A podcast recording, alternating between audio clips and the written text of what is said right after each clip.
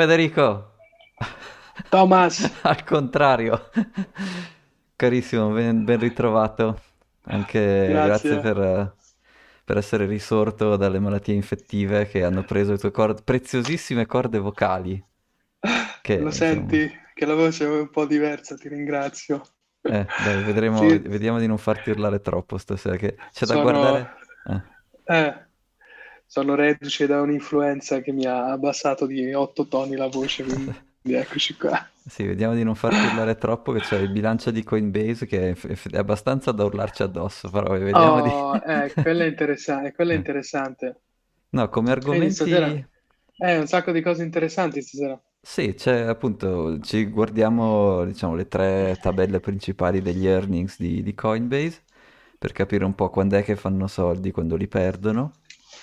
Sì. Poi c'è tutto il discorso che fa un po' di moda su Nostr di farsi gli zap, che è mandarsi questi micropagamenti, e però dato che molti utenti non è che hanno i loro, normalmente non è che tutti hanno i nodi Lightning privati, ci sono dei modi per, diciamo, degli escamotage per facilitare questi pagamenti.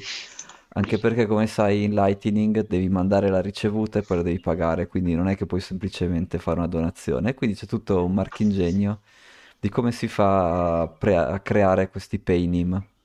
E questi PayNym sono una roba abbastanza vecchia, anno 2015-2016, che si chiamavano BIP47, però da allora si sono evoluti in 100 modi diversi finché a diventare questi Lightning Address, quindi sono descrivendo la parte lì. PayNyms come... Sì.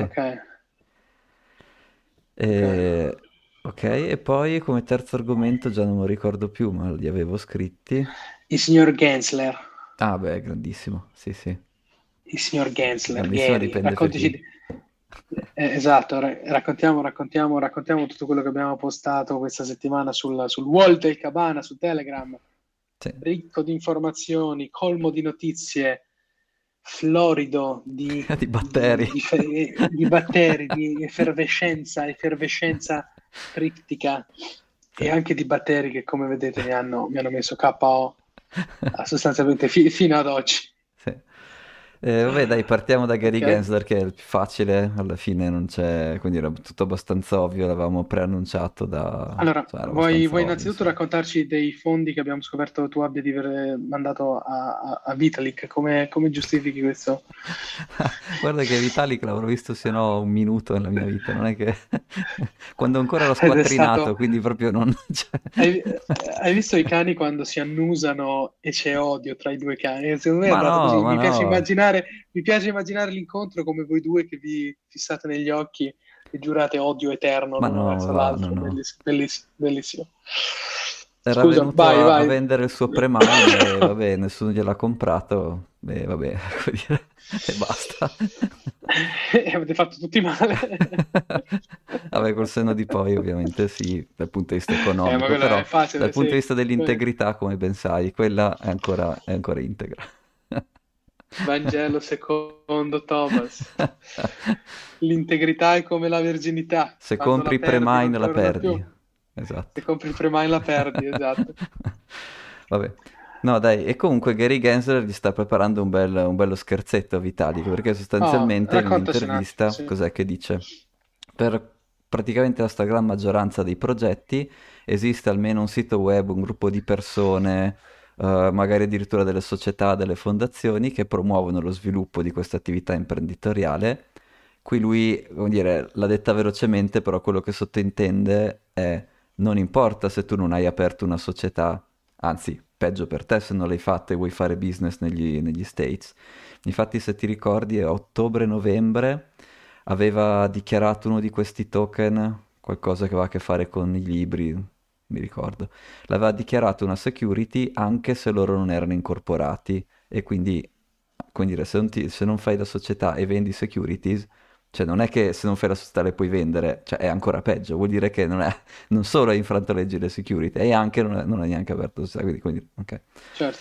E quindi dice: non solo puoi identificare un gruppo di persone che si prendono, diciamo, il compito di sponsorizzare questo progetto e di svilupparlo, ma poi anche lo promuovono, promettendo alcuni implicitamente, alcuni esplicitamente, dei ritorni, e tanto che un giudice federale un paio di settimane fa aveva anche fatto un ruling che alcuni, c'era un progetto, anche questo non mi ricordo il nome, questi shitcoin erano 100 nomi diversi, non mi ricordo mai, dove insomma loro avevano messo il grafico che va in su, il missile e il fuoco, non lo so, una roba così, il grafico che va su e il missile, e loro dicevano ma noi non abbiamo mai promesso dei ritorni, e il giudice ha detto no, quelle emoji lì messe così nel vostro contesto è come se tu stessi, ecco, siamo un po' tornati ai geroglifici dell'era degli egizi. Hai scritto i geroglifici delle promesse di ritorno e mo infranto le leggi. Però qui devo fare un'osservazione. Questa è secondo me una maniera illuminata di fare giustizia, perché per chi ha lavorato con la legge o con contrattistica in varie giurisdizioni è apparente che in alcune nazioni, qualcuno penserà alla nostra, ma non l'ho detto io, invece sarebbe stata interpretata la lettera. Io non ho scritto che ti do i ritorni e il giudice dà ragione a quella, mentre nel mondo anglosassone, comunque nord europeo, è il senso di quello che fai, ha ragione il giudice, tu metti un cavolo di razzo e crei quell'impressione nel messaggio che tu mandi, chiusa parentesi. Sì, sul sistema contrattuale. Beh, i sistemi giuridici sono, come dire, quello romano e quello anglosassone hanno delle differenze abbastanza grosse, clamorose, sì. Magari un giorno richiamiamo Letizia che ce lo spiega, facciamo civil law in common law, se vuoi lo spiego io lo conosco bene. Sì, sei esperto. No, okay. Io invece sinceramente cerco di tapparmi le orecchie, non voglio, cioè, me non ne ho che fare meglio, però firmo e spero che vada tutto bene, non lo so. Vabbè. Vitalik. Ecco, mi firmo come Vitalik e spero vada tutto bene. Vabbè. Okay. Vabbè, e quindi Concuri dice per tutti questi progetti tranne Bitcoin è possibile identificare questo gruppo di persone che addirittura potrebbe promettere dei ritorni, e quindi tutta quella roba lì sono securities. Questa è un'intervista. Ora, dalle interviste alle leggi chiaramente o alle litigation comunque passa del tempo, però questa era un'intenzione che era già chiara da tempo, cioè Gary Gensler l'aveva già detto da tempo, e secondo me il punto chiave è che gli Stati Uniti vogliono proteggere i loro capital markets, perché sono, diciamo, l'oggetto che attira un sacco di capitali stranieri, e lo vediamo proprio in questi giorni, dove tutti vanno a comprarsi le T-bills, dove tutti vanno a comprarsi i bond americani a 6 mesi che ti danno il 5%, poi lo fa anche Coinbase, poi infatti lo guardiamo. Quindi i capital markets americani vanno protetti, tu non è che puoi creare una specie di competitor sregolato dove hai gli stessi, dove ti prometto dei ritorni, dove hai più o meno le stesse funzioni di shareholder e tutto quanto, e bypassi il loro sistema.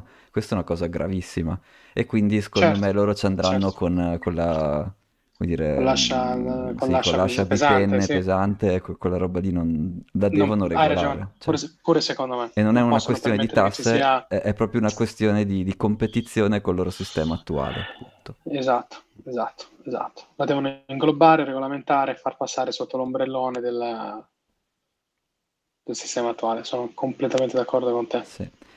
Tranne Bitcoin, o comunque Bitcoin dice, per Bitcoin sembra essere d'accordo che assomigli più a un asset, e soprattutto al tempo, diciamo, quella che viene definita l'immacolata concezione di Bitcoin è che non esisteva un mercato, quindi non c'era, quando Bitcoin è stato creato valeva zero, non c'era proprio neanche, cioè, l'aspettativa cioè potevi scambiarlo per euro, ma era proprio un mercato minimo, e poi è sparito, si è ritirato, e quindi insomma fallisce lo way test, non c'è un gruppo di persone che promette ritorni e sponsorizza niente, e quindi Gary Gensler, capo della SEC, è tranquillo nel dire Bitcoin non è una security, e quindi questo fa tirare il sospiro di sollievo ad alcuni exchange che sicuramente almeno su Bitcoin potranno, si spera, continuare a operare. Che cosa vuol dire per tutte le altre monete? Ma alla fine la SEC cosa fa? Da multe, ti obbliga a fare ad avere il compliance manager, non è che fanno altro, quindi non è che tutti i progetti alternativi chiuderanno. Certamente quelli più grossi pagheranno la multa, andranno avanti, il loro mercato verrà ridotto, perché chiaramente diventa più difficile fare operazioni un po' diciamo sbarazzine se è un mercato più regolato, e invece i progetti più piccoli, magari quelli piccoli passeranno sotto il radar perché sono troppo piccoli, quindi certo. Forse quelli che soffriranno di più sono quei progetti, diciamo, un po' medi, un po' che non si capisce bene, magari che hanno fatto un botto col marketing più che non come tutti, più che non con i casi d'uso, e quindi quelli potrebbero soffrire di più. Non so, su Gary cosa diciamo? Gli offriamo una birra quando lo becchiamo la prossima volta? Assolutamente, a parte che a me mi sa buffo, mi sembra uno di quegli attori americani delle sitcom primi anni 90 o fine anni 80, un po' schizzati, poi ho visto il secchignacolo con gli zigomi sporgenti, pelato, con gli occhi che appallo di fuori, è veramente una faccia buffa, però mi fa simpatia, quindi sì, mi piacerebbe andarci a prendere da bere, nonostante faccia come mestiere il capo della SEC, che ricordiamo, la Security and Exchange Commission, scusate la voce di nuovo, è una portenza, quindi ti voglio dire... Se facciamo un passo indietro agli episodi del Cabana della seconda stagione, ma anche della prima stagione, secondo te, ti ricordi quanto abbiamo parlato dell'istituzionalizzazione di tutto questo security? Andava fatto il primo passo, che era la divisione tra securities e non securities, sì. Per andare verso la legislazione che poi avrebbe aperto ai fondi e compagnia cantando. Secondo te, è un passo in quella direzione, al netto di quello che ha detto? Sì. Poi ecco, il modo con cui questo viene fatto, io non sono proprio super... Cioè mi metto anche nei panni di chi come business gestisce un exchange e invece di sapere le regole prima, cioè le scopre a suon di multe, si chiama regulation by enforcement, no? Quindi... ti lascio fare un po' quello che vuoi, appena fai qualcosa che non mi piace e decido io come, quando e perché, ti cazzo. Che se vuoi è un po' il contrario della giustizia italiana. La giustizia italiana è c'è qualcosa che non va, restiamo lì fermi, rimandiamoci a giudizio per 40 anni e poi forse un giorno decideremo cosa succede. Quindi questo se vuoi è l'esatto contrario, cioè stai facendo qualcosa in un'area grigia, decidiamo subito che non ci piace, ti diamo una multa subito e devi regolare subito. Sicuramente più veloce, più efficiente, tra l'altro è uno dei, forse dei pochi, cioè dal punto di vista delle imprese in Italia, quello di la incertezza della regolazione, nel senso che proprio del processo della giustizia, no? Che può durare per sempre, forse quello è uno dei veri punti, uno dei punti deboli che non... Cioè altri che sento in giro non mi convincono, questo invece sicuramente mi convince qua, se non... Ti servono 400 avvocati per capire cosa devi fare, quindi boh. No, esatto, perché non può essere normale, no? Esatto. Ma poi, se voi ci facciamo una puntata sola su questo, perché a partire dal linguaggio con cui è scritta la legge per finire alla sua applicazione potremmo parlare veramente tanto. Se vuoi farmi arrabbiare per bene una sera, infatti sì. ti vedo bello carico. Sì. È un argomento con cui mi sono arrabbiato più di una volta. Comunque hai firmato anche tu a caso e non hai capito cosa hai firmato, di la verità. ad occhi chiusi con la penna così. No, ma io firmo sempre a nome tuo, eh. Ah, bravissimo, perfetto. C'è da firmare, io nel dubbio a nome tuo firmo. Perfetto, a posto. No, quindi scusa, cioè, se Gary si è espresso in questo modo, cioè a che passi stiamo dall'effettiva implementazione della legislatura? Ma guarda, per vie traverse so che l'Unione Europea si sta muovendo tantissimo su quel, come si chiamava, il MICA? Framework sulle... Sì. No, esatto.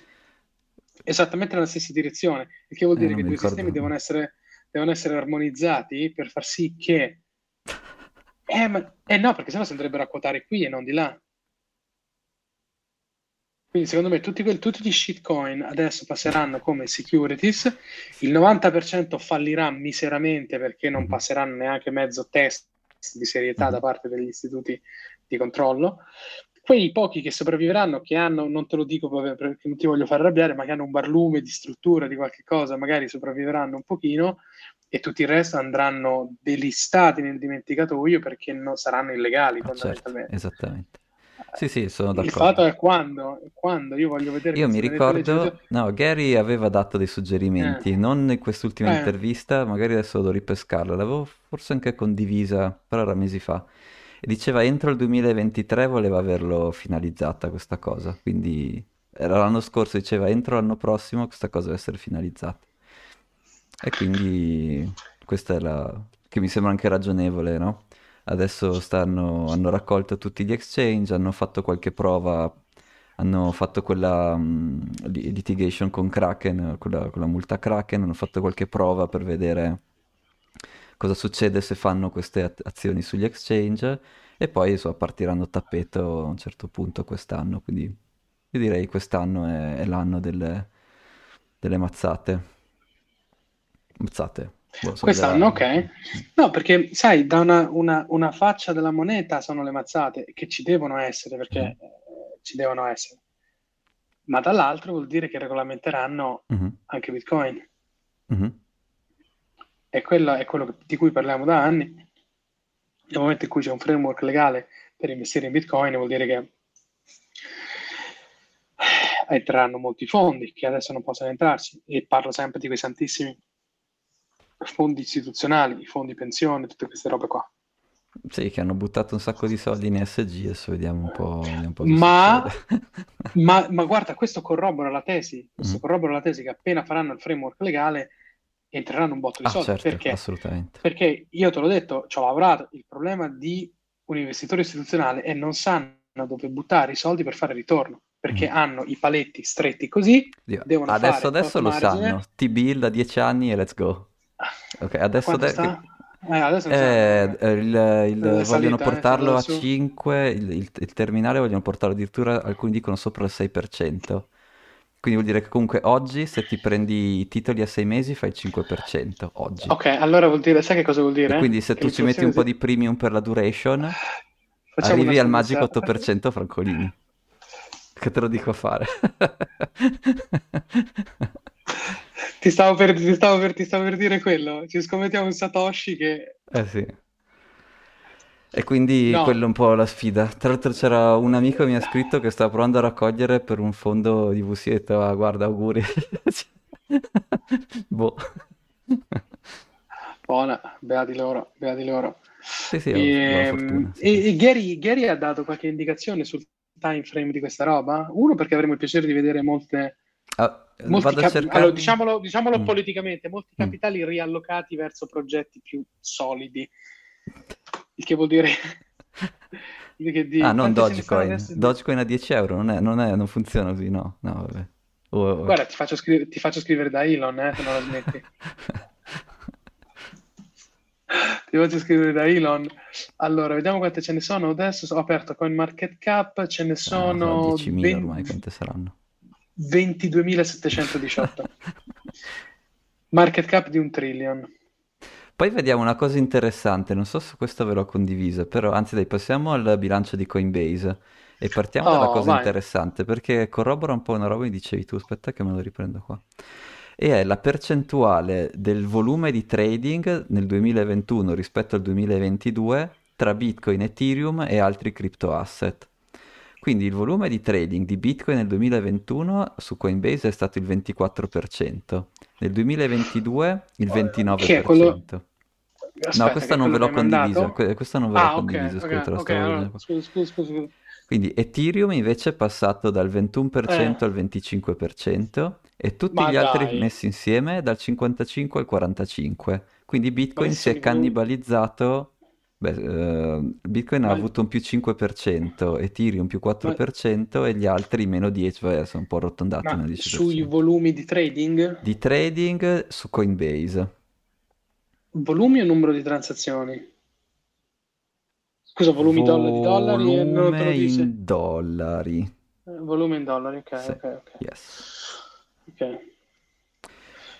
E forse la cosa più interessante, secondo me, è che poi su questi trade loro hanno la percentuale, no? Uno dei modi con cui Coinbase guadagna è avere una percentuale sulle fee di trade.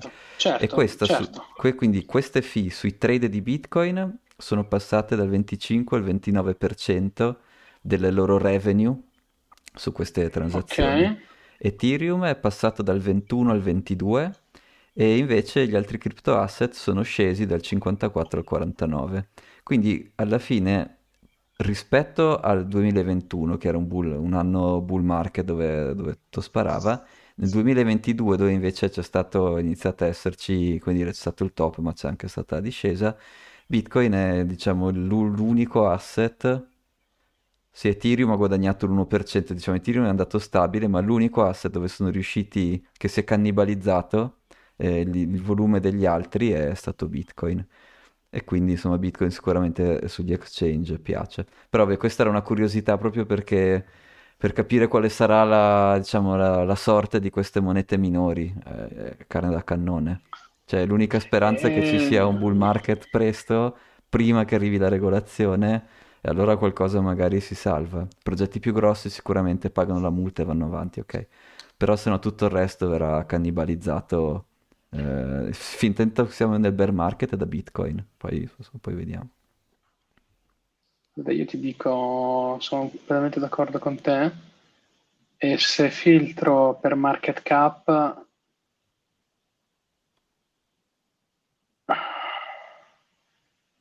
si fermano a che livello lo vuoi vedere? A un billion? Un billion di aria fritta è già anche troppo.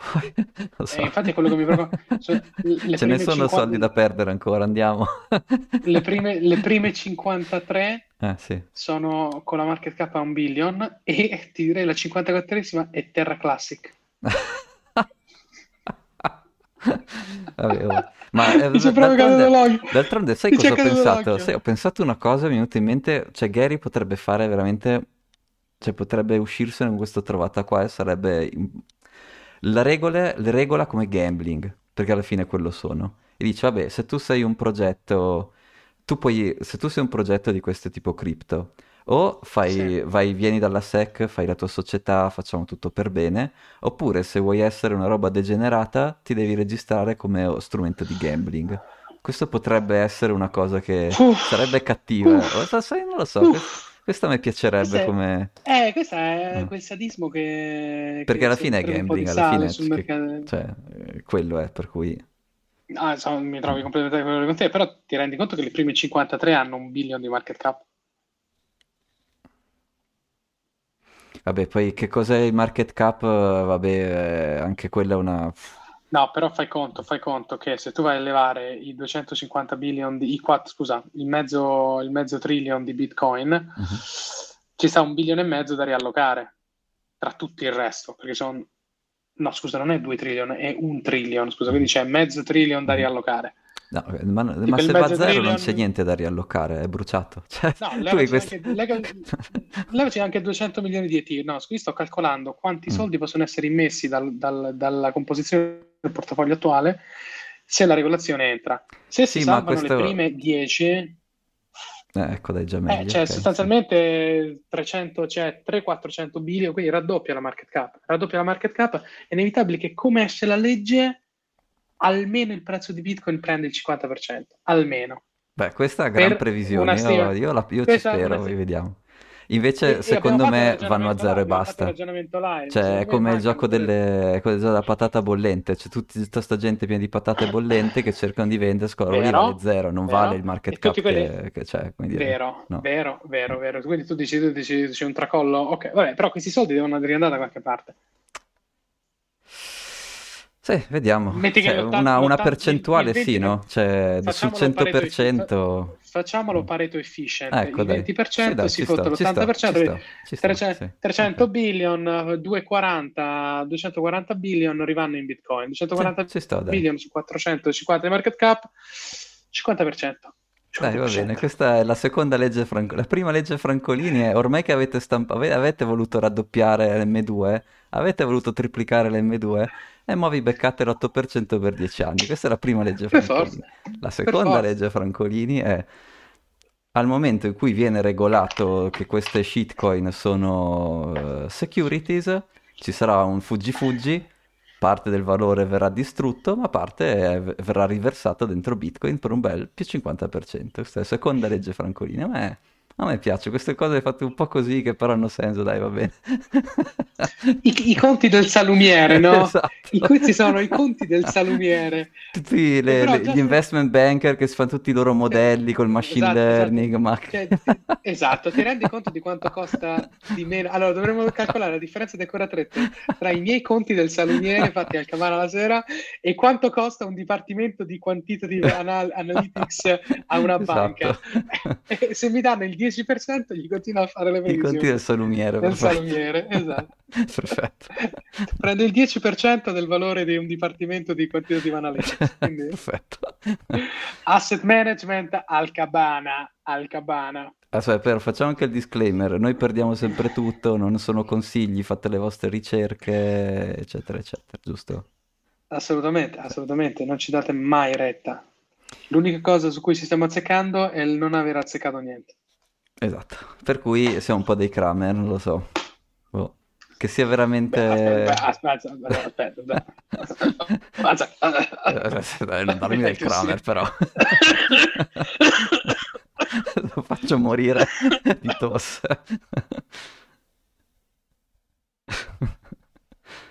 Scusa, ho dovuto mutare. Sì. Sì, boh, darmi del Kramer, boh, cioè... Vabbè, dai, passiamo al prossimo argomento. Va, qui ci stiamo un po' divagando. Dai. Prossimo argomento. Puoi scegliere tra rivediamo questi earning di Coinbase che eravamo un po' introdotti. Sì. Facciamo quello? Sì. E poi chiudiamo con i PayNym che dai, che è una roba simpatica. Vai. Va bene. Coinbase ti avevo mandato revenue, spese e allocazione di liquidità, no?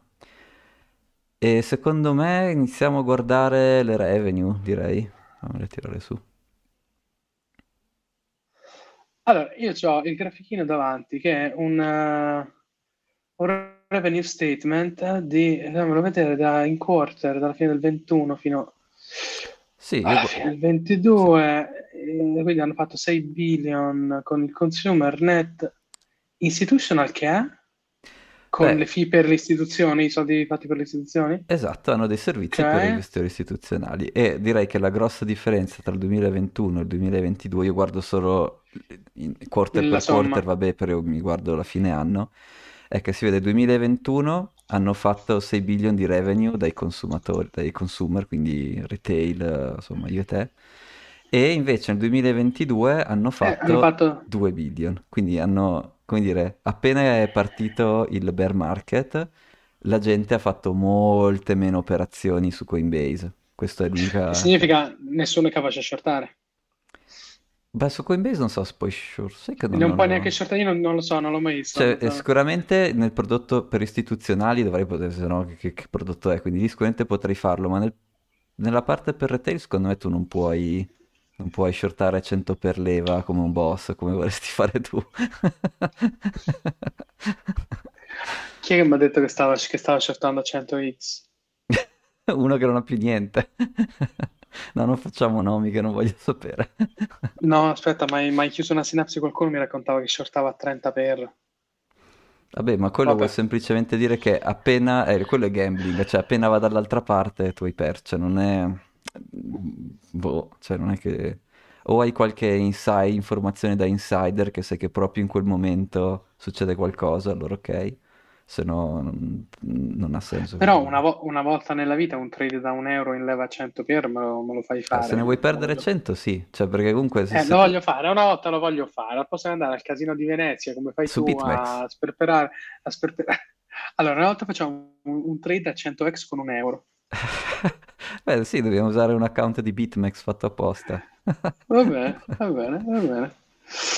Vediamo il revenue statement. Allora, quindi è crollato il revenue perché c'è il bear market.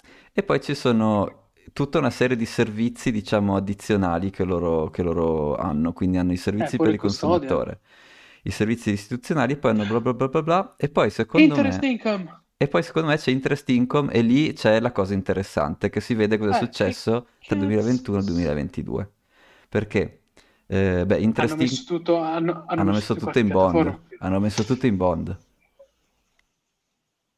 No, Vabbè, è degli stupidi. 5%. E poi infatti nella liquidità si vede. Sostanzialmente nel 2021, in tutto l'anno, di interest income vuol dire che loro hanno tutti i soldi dei loro, di quelli che gli depositano.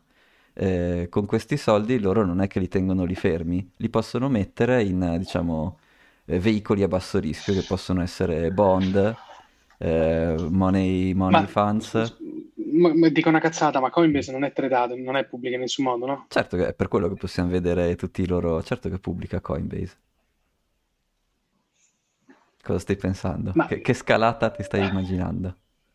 No, sto pensando che come c'è comprare Coinbase è come comprare Treasury Bill con milioni in più di rischio. È esatto. Molto più rischioso comprare Coinbase. Quindi, perché se compri bond... È lì la...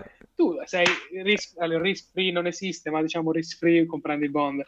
Cioè, se tu compri Coinbase perché vuoi qualcosa ti finisci a comprare i bond. Ma infatti Kramer a un certo punto, tuo zio Kramer e anche mio zio Kramer a un certo punto ha detto comprate Coinbase. Da quel momento lì è stato un disastro. Non so se ti vuoi guardare. Vabbè. Comunque insomma Kramer che dice di comprare Coinbase. Cosa?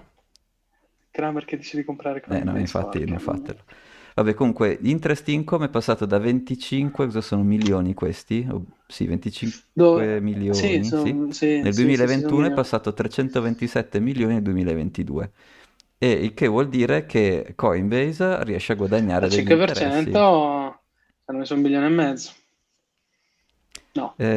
Poi c'era un grafico a torta che poi lo andiamo a vedere. Hanno messo svariati billion, ci hanno messo. E poi, secondo me, un'altra cosa interessante, sempre in un certo senso simile all'interest income, sono le blockchain rewards. Blockchain rewards, io ti stavo per chiedere, che cavolo è? Sai che non sono sicurissimo, ma io penso che sia o se tu fai staking, ad esempio, potrebbe essere parte lì dentro, oppure potrebbe essere quando tu listi una nuova moneta, ti fai pagare per listarla. E quello è un servizio che sicuramente si possono far pagare. Quindi potrebbe essere questa la blockchain reward. Che essendo incrementata durante il bear market, sicuramente. Vabbè. Subscription, no.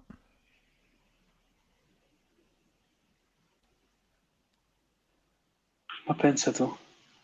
Tutto in Treasury Bill hanno messo. No, non mi è che non lo trovo subito cosa vuol dire questo blockchain rewards, però saranno tra staking oppure altri premi che possono prendere dei progetti per farli listare. Comunque net revenue è lo 60%, Net revenue sono state devastate, perché se non fai trading su un exchange è chiaro che loro, come dire... non hanno, cioè l'exchange guadagna quando fai trading, quando depositi, quando prelievi, no? Quelli sono i momenti in cui lui guadagna di più. Poi ci sono delle altre operazioni che possono fare, mi diceva Gabriele, che se tu sei bravo a fare market making. Gabriele chi? Il nostro Gabriele. No, è un altro, cioè, Gabriele, è un altro Gabriele che prima o poi lo dobbiamo invitare, che ha questo ma sì, è un market maker, quindi si collega a tanti exchange diversi e cerca di chiudere il gap tra bid e ask, e cerca di fare questi arbitraggi in vantaggio, no? E mi diceva che effettivamente un exchange, dato che ha tutti gli order book, sarebbe illegale, ma come sai, vabbè, potrebbe avere delle società a cui, diciamo, vende questi feed di dati un po' più in vantaggio, e quindi può riuscire a fare dell'ottimo market making, diciamo così. Sì. O avere dei programmi apposta, dei servizi che vende a società esterne, di modo che possano fare market making sul suo exchange, perché alla fine la feature principale dell'exchange è avere liquidità per ogni prezzo, no? Tu non vuoi andare su Coinbase e aspettare un'ora per comprare Bitcoin, no. Tu vuoi cliccare compra e comprare, cioè, tac, cioè, certo, più o meno, ho detto un po' così, però ok, tac. Ecco, e quindi ecco, quella è un'altra linea di revenue, forse anche quella dentro questo blockchain rewards, chi lo sa. non è chiarissimo. Però insomma la cosa che invece secondo me è evidente è che i soldi veri li fanno quando c'è tanta gente che deposita, c'è tanta gente che trada un po' a caso, c'è tanta gente che prelieva, che era il 2021, 2022 invece è stato un po' un disastro. Se passiamo invece alle spese, se non hai, tu se aspetta, non hai, esatto, prima di guardare, prima di guardare le spese, di costi. Infatti dov'è i costi? Prima di guardare le spese. Sotto, non l'ho visto, aspetta, lo richiudo. Ti stavo per dire, prima di vedere le spese, se non hai una struttura di costi ben gestita, vai a zampe per aria. Ecco, allora, tu prima mi hai osservato che le net revenue sono calate del, cos'era, 50%? Un po' dal salumiere. Le net revenue sono cadute dei 2/3, di 3/4. Dal salumiere, dai, allora, fa 50%. Secondo te i costi totali? Ah sì, 50%, scusa, ho detto okay. No, 60%. Total operating expenses. Secondo te come siamo messi? Lo sai che mi fai una bella domanda, non ci avevo pensato. Secondo te come sono scesi, sono saliti, dimezzati? Cioè, come dici tu, se tu riesci a dimezzare i tuoi costi, a dimezzare i tuoi profitti, magari ce la puoi fare. E loro secondo te cosa hanno fatto? No, l'hanno aumentati perché hanno provato a fare altri prodotti per incassare di più. Yes. Ma dai, ti giuro sul mio onore, non lo sapevo, l'ho sparata. Perché io farei quello, la barca affonda, finché ho un minimo di liquidità, dico, provo a fare più altre cose, chiappo di qua, chiappo di là, e una di queste mi darà un filone di revenues. Ecco, no, poi ti becchi un bel meno 50%. Ma meglio un meno 50 che una bancarotta. Quindi fammi vedere i costi. I costi sono andati su? I costi sono andati su, sono diventati una percentuale infatti, è più importante delle... Esatto, ti volevo dire che va calcolata anche come percentuale delle net revenue per capire come stai... E sono aumentate ovviamente. Stai spendendo, a parità di un euro che guadagni, stai spendendo di più per generare quell'euro che guadagni. Aspetta che mi riguardo un attimo anch'io. Quello che è incrementato... Sì, sono andato su. E mi fa strano che non è incrementato sales e marketing. La prima cosa che farei non è aumentato, è diminuito. È diminuito, è vero. La percentuale è aumentata, ma perché le revenue sono a metà, ma in termini assoluti è una spesa di meno. Hai ragione. Mentre sai, istantaneamente direi, cavolo, hanno investito tutto nel vendere a fregarsi i clienti degli altri, avranno speso di più, invece no. Secondo te general and administrative che cos'è? Con uno più 700 mega. Vabbè, ragazzi, la barca affonda, 700 mega di party, let's go. Quindi quello sicuramente non ha aiutato. 700 milioni di party, oh, ma vuoi mettere? Ma almeno te la godi. Almeno vai a zampe dritte felice, col sorriso, non ha avuto senso. Ecco, quindi quello è discutibile. Poi quando invece lavorare al McDonald's farai... Dice, beh, dato che devo andare a lavorare al McDonald's almeno te la sei goduta. Poi ricerca e sviluppo hanno investito un sacco, anche se non mi è chiarissimo cosa ci sia da migliorare, però ricerca e sviluppo sembrano aver investito un sacco. Questo l'avevo letto, era collegato al fatto che hanno dato hanno fatto work for equity, una roba così, quindi hanno dato delle loro azioni ai dipendenti, e quello veniva calcolato da qualche parte.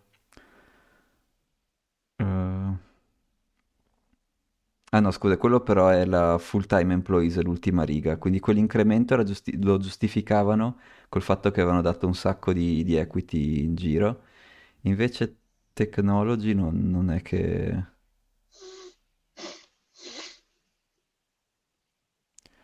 Spieghi che non cash crypto related impairment. Allora, ci sta una voce, ragazzi, che dice impairment di non cash crypto related. Che vuol dire? Che vuol dire? Che cos'è? No? Da 119 milioni a 600, cazzo. Ma che è? Ma cosa hanno speso? Non cash crypto related impairment. Bello. Vabbè, però invece, e quindi secondo me il management di sta roba dovranno cambiarlo. Cioè, se tu immaginati di tornare a fare l'analista del tuo fondo istituzionale, vedi sta roba, dici 700 milioni di festini, e l'incremento dei costi di ricerca e sviluppo, no, ve l'avevo detto giusto, era dovuto al fatto che avevano... Technology and Development. Sì, Technology 5,6% as expected, the primary driver... was the timing of certain stock-based compensation awards. Quindi sia nella technology development che negli stipendi hanno pagato, hanno dato un sacco di stock ai dipendenti, e questa cosa qui ha fatto aumentare di molto i costi. E di nuovo, se tu sei un azionista e dici ma scusa, ai tuoi dipendenti dagli le azioni quanto costano tanto, sarà non quello, quanto allora, costano non poco. Cash Crypto Impairment sarà quello. No, saranno... perché gli hanno messi dentro i costi di tecnologia e sviluppo e degli employee. Sì, che dici perché li metti lì, però vabbè. Ok. Sì, cioè, io sto leggendo le note che non... poi ti mando il link. Cioè, hanno abbassato tantissimi costi di transazione. Mm-hmm. No. Transaction expense che vuol dire? Quanto costa loro fare una transazione? Sì, quando costa loro gestire una transazione. Ma non può aver senso così, perché comunque hanno fatto meno transazioni, quindi è ovvio che pagano di meno. Infatti... No, come percentuale... Quindi non hanno efficientato un cacchio, punto. Non hanno efficientato la transaction, l'hanno solo fatta di meno e di fatto il costo percentuale è anche salito. Sales e marketing diminuito, sì. Hanno dato un billion di stock agli impiegati. Esattamente. Hanno fatto 700 milioni di festini, hanno comprato restructuring, hanno rifatto gli uffici per 40 milioni, hanno fatto 160 milioni di spese aggiuntive, catering, caffè, buone. Stronzate. E le operating expenses sono andate da 4 billion e 7 a 5,9, quindi un billion e 2 in più. Sì. Vabbè, quindi come dire, l'abbiamo declassata. Se tu sei nel fondo di investimento e dici sta roba o cambia management o non la compriamo più, riassumendo. O hanno trovato l'Eldorado, che si sono messi a fare next. Immagina ti dico una stupidaggine. Immagina quando gli NFT sembravano una cosa sensata alla maggior... già lo so, già mi guardi male, lo so. Lo so. O hanno trovato il nuovo NFT che lo lucrano un anno per controbilanciare, ma non è il caso, quindi o hai trovato una cosa clamorosa che non è il caso, oppure no. Vendi subito perché c'hai il rendimento di una T-bill al 5% con... Esatto, e adesso infatti passiamo all'unica cosa giusta che hanno fatto, e è il grafico a torta dopo, che è come gestiscono la loro liquidità. Quindi tutti questi depositi che... Cioè, vi ho postato 3 immagini, sono 2 tabelle e un grafico a torta. Fighissimo. E tu vedi, questa è la loro... come gestiscono la loro liquidità, no? Hanno 5 billion, sì, di liquidità. Hanno USDC, non si capisce perché, quindi hanno buttato... Ti stavo per chiedere come cazzo c'hanno 1 miliardo di USDC questi? E poi invece hanno 2.2 billion in money market funds, e questi sono... Vabbè, ma ce l'hanno in staking, ce l'hanno USDC? No, perché deve essere liquido. Non lo so, bella domanda. Vediamo se c'è scritto qualcosa. Vabbè, fa niente. Comunque, 2,5 miliardi di money market funds... Corporate cash, che so, corporate bonds, che roba? Sì, sono, lo specificano dopo, sono bonds, quindi a 6 mesi, 3 mesi. Ok, non fanno azioni, sempre corporate bonds comunque. Sì. No, di USDC non dicono niente perché si vergognano, giustamente. Fantasia.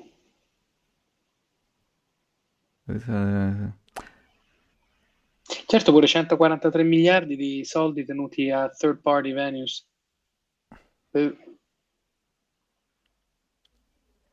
No, comunque c'hanno... money market funds non vuol dire niente, come in che investi? Investo nel mattone. Sì, ma che te sei comprato? La Buckingham Palace o la stalla? Money market funds, che vuol dire money market funds? Vabbè, ma sono quegli strumenti super liquidi che hanno dei rendimenti... No, io voglio sapere perché c'è una struttura di investimento diversa, se c'hanno tutti bond a 6 mesi o se c'hanno tutti bond treasury bill a 10 anni, ti dice molto di quello che stanno provando a fare. Diamine. Corporate cash, sì, a che grade? Comunque stanno provando a tenere a galla un 7-8%, a vederlo così. E USDC vuol dire che c'hanno qualche modo di farlo rendere. Quindi hanno USDC in staking con i bulgari, ce l'avranno. Oh, aiuto. Ieri su Twitter ho visto uno che faceva Nexo, la sua journey USDC, per arrivare ad avere 100.000 monetine Nexo. Era 30.000, io non voglio neanche sapere quanto vale una monetina Nexo, ma dico... devo dirgli, non lo so. E Nexo gli fa like e gli fa retweet e dici, ma tu poverino non sai dove ti stai andando a infilare. Però non gli ho detto niente. No, non gli dire niente, no, perché devi andare a... non è che devi svegliare la gente, che te frega. Allora aspetta, che sabato quanto rende USDC su... aspetta, non me lo dici. Aspetta. È uno stablecoin? È uno stablecoin che puoi depositare su Aave, non lo so, su quei protocolli di lending, però è un counterparty risk altissimo. Quanto ti avevo detto? Non mi ricordo. Un minuto fa quanto ho detto ricordo. Ci devono fare? L'8%. Indovina quanto gli dà? A seconda dei livelli, hanno vari layer, ma i due più alti danno il 9 e il 10%. Beh, questa roba qua non può fare altro che scoppiare. Come fai? Cioè, cosa vuol dire? L'8% di che? Di come? Come fai? Boh, vabbè. Ah no, lo fanno sotto? No, scusa, ancora peggio. Se hai savings sotto 4 milioni 10%, sopra 4 milioni 6%, sugli stablecoin, se sei nel tier platinum, quindi ti danno sì, 10% superi i 4 milioni. Sì, ma questo è un counterparty risk altissimo, cioè cosa vuol dire? Non lo so. Ma non è che l'abbiano fatto ora su dei bulgari, mi stavo pensando, dico, perché tieni 800 billion di USDC? No, scusa, 800 milioni, che cavolo dico, 800 milioni di USDC. C'hai 800 milioni di USDC perché ce l'hai in staking da qualche parte. Ce l'hai in staking perché tendi a fare un portafoglio dell'8-10%, perché con l'inflazione al 6-7. Ecco, questa roba qua 4... però Gary la regola, cioè cosa vuol dire che hai 800 milioni di fondi dei tuoi clienti che metti in staking con counterparty risk su delle robe che forse che sono bucate un giorno sì un giorno anche, quindi non lo puoi fare.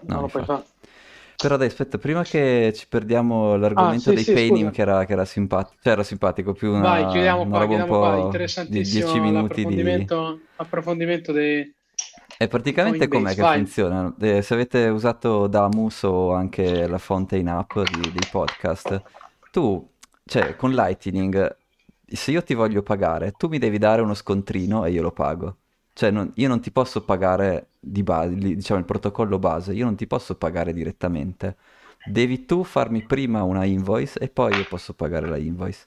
E quindi questa cosa è un po' macchinosa, no? Se invece vuoi fare tipo dei tipping o se ti voglio, che ne so, darti non so, un po' di satoshi, questa roba è scomoda perché se io te li voglio dare ti chiedi fammi una ricevuta da 100 satoshi, allora tu mi prepari la ricevuta, poi mandi la ricevuta, poi allora io clicco paga. Invece sarebbe bello se ti voglio dare 100 satoshi, clicco dai 100 satoshi a Federico e vanno. E quello che fanno i PayNym, io li chiamo PayNym perché sono un po' vecchia scuola, però alla fine quello sono, è rendere possibile questa roba qua. E i PayNym erano nati con BIP47 nel 2015-2016 e l'idea era che due persone, tipo i classici Alice e Bob, vogliono farsi dei pagamenti Bitcoin, però non vogliono dire a tutti né le loro chiavi pubbliche, e poi vogliono anche fare in modo che se dicono una chiave a uno, non è che poi... Se dicono un indirizzo a uno, vogliono fare in modo che se lui vuole pagare di nuovo riesce a generarsi da solo il prossimo indirizzo, e vogliono permettergli di fare questa cosa senza dargli la propria chiave pubblica, perché se io ti do la mia chiave pubblica tu puoi andare a vedere tutti i miei indirizzi, puoi vedere quanti soldi ho. E quindi i PayNym facevano proprio questo, ti permettevano, c'era una stringa e c'erano dei wallet apposta che ti permettevano, con un piccolo protocollo che si chiamava apertura del canale. Quindi è proprio Lightning ha copiato, nel senso è nato da quelle cose lì.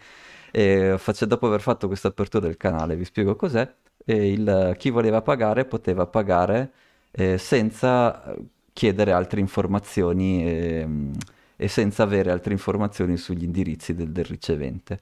E questa apertura del canale era una roba simpatica, fa un po' tenerezza, e praticamente si metteva un segreto in un op return. Quindi se io voglio aprire questo canale di pagamento BIP47 con te, questa è tecnologia del 2015, poi vi mando il link di Bitcoin Talk dove c'è la descrizione. Prima tu mi devi dire un indirizzo generi un indirizzo in un modo speciale, di modo che non sia mai collegabile ai tuoi, e io ti faccio un piccolo pagamento lì, dove la cosa più importante di questo pagamento è questo op return, che è un campo dati, dove ti metto una password.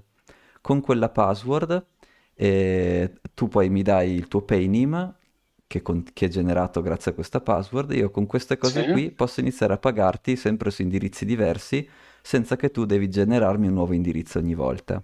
Quindi ai tempi il problema non c'era questo gioco delle invoice, ma c'era comunque questo problema simile, in cui se io ti voglio pagare su un indirizzo nuovo, dovevo chiederti dimmi un nuovo indirizzo, se no ti pago sul tuo indirizzo vecchio e fa male alla privacy.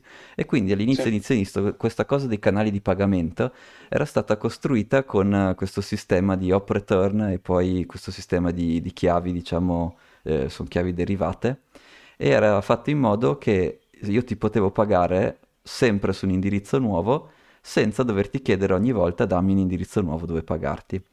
E questa cosa qua, diciamo, da questa idea qua è stata una delle idee da cui poi si è evoluto Lightning, che appunto ha i canali di pagamento, dove effettivamente i due si scambiano un segreto, e se tu vuoi redimere il pagamento devi conoscere il segreto, quindi è abbastanza simile. Chiaramente però la versione BIP47 era puramente Bitcoin, non c'era bisogno... Cioè non c'era un altro nodo, non c'era il nodo BIP47, mentre invece Lightning ha tutta la sua architettura, è molto più efficiente e funziona 100 volte meglio, ovviamente. Però appunto il problema di oggi su Lightning è che, soprattutto su Damus, per fare gli zap sono dei pagamenti Lightning dove io ti mando un paio di satoshi, oppure anche su Fountain App, Bitcoin Cabana ha un Lightning address, mi sembra che sia... bitcoincabana@fountain.fm, insomma non ricordo, però con questo indirizzo email qui, se tu hai un wallet Lightning, puoi mandare un pagamento senza richiedere una invoice, e quindi permetti di fare le tip, e è la cosa che viene usata dappertutto, ad esempio anche su Damus, dove tu puoi collegare il tuo wallet Lightning, sì, però alla fine tutti quello che fanno è mettono uno di questi Lightning address. E un Lightning address è sostanzialmente una cosa simile in concetto ad un PayNym, cioè io ti do questo indirizzo, pseudo indirizzo email, ad esempio bitcoincabana@fountain.fm, il client, cioè chi riceve questo indirizzo email, va sul sito fountain.fm/.wellknown/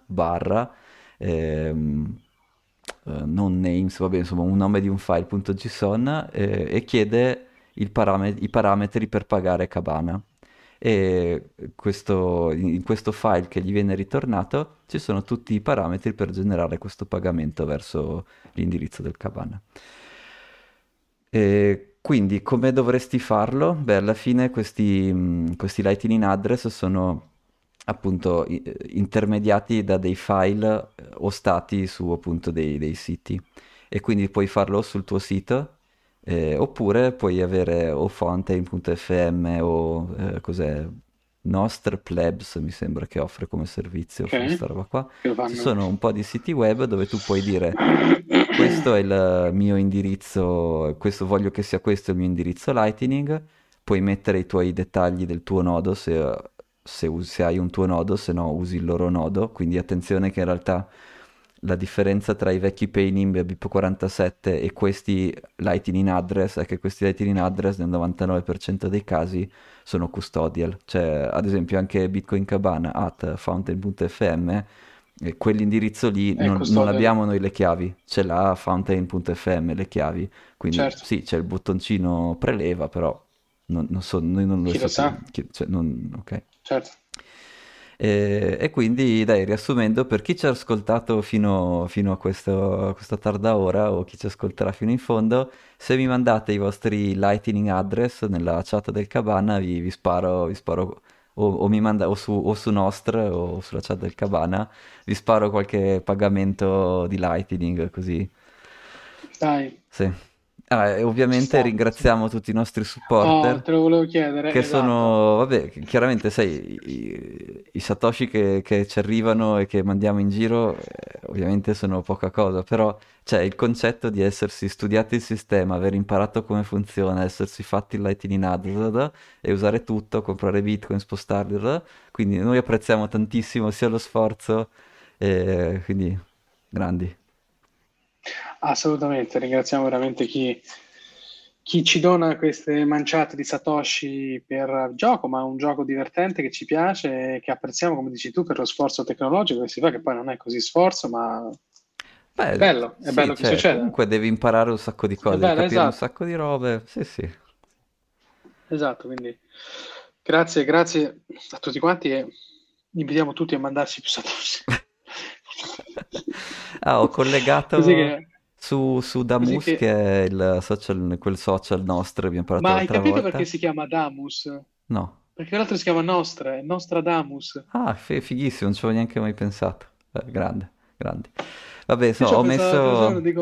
Nello zapping ho messo l'indirizzo del Cabana, quindi adesso sul Cabana ogni volta che interagisco su Damus arrivano, ci sparano questi 100 satoshi di ogni like, se vuoi pagare un like... Quindi ormai c'è il... Ormai possiamo pagare, esatto, cioè dateci ormai, un satoshi. Cioè, siamo a un caffè, due forse, in centro a Milano però vabbè. No, ma dove? Appoggio Mirteo. Dove non ti piaccio, ecco, dove sei nemico pubblico, lì possiamo prenderci due caffè. Esatto, mandate satoshi. Dai, e invece scrivetemi i vostri Lightning address nella chat che vi mando io qualche satoshi. Vai, fai tu tutti i ringraziamenti, l'hai preso Popeye perché io non ho più la voce. Dai, allora, grazie a tutti, non ascoltate quello che facciamo, fate le vostre ricerche, non diamo consigli di investimento. Grazie mille a tutti i nostri sponsor che di nuovo apprezziamo tantissimo, grandi. E ci sentiamo settimana prossima e speriamo che la voce di Federico stia meglio. E che dire? Ciao, ci siamo. Perfetto. Andata. Ciao Thomas, grazie.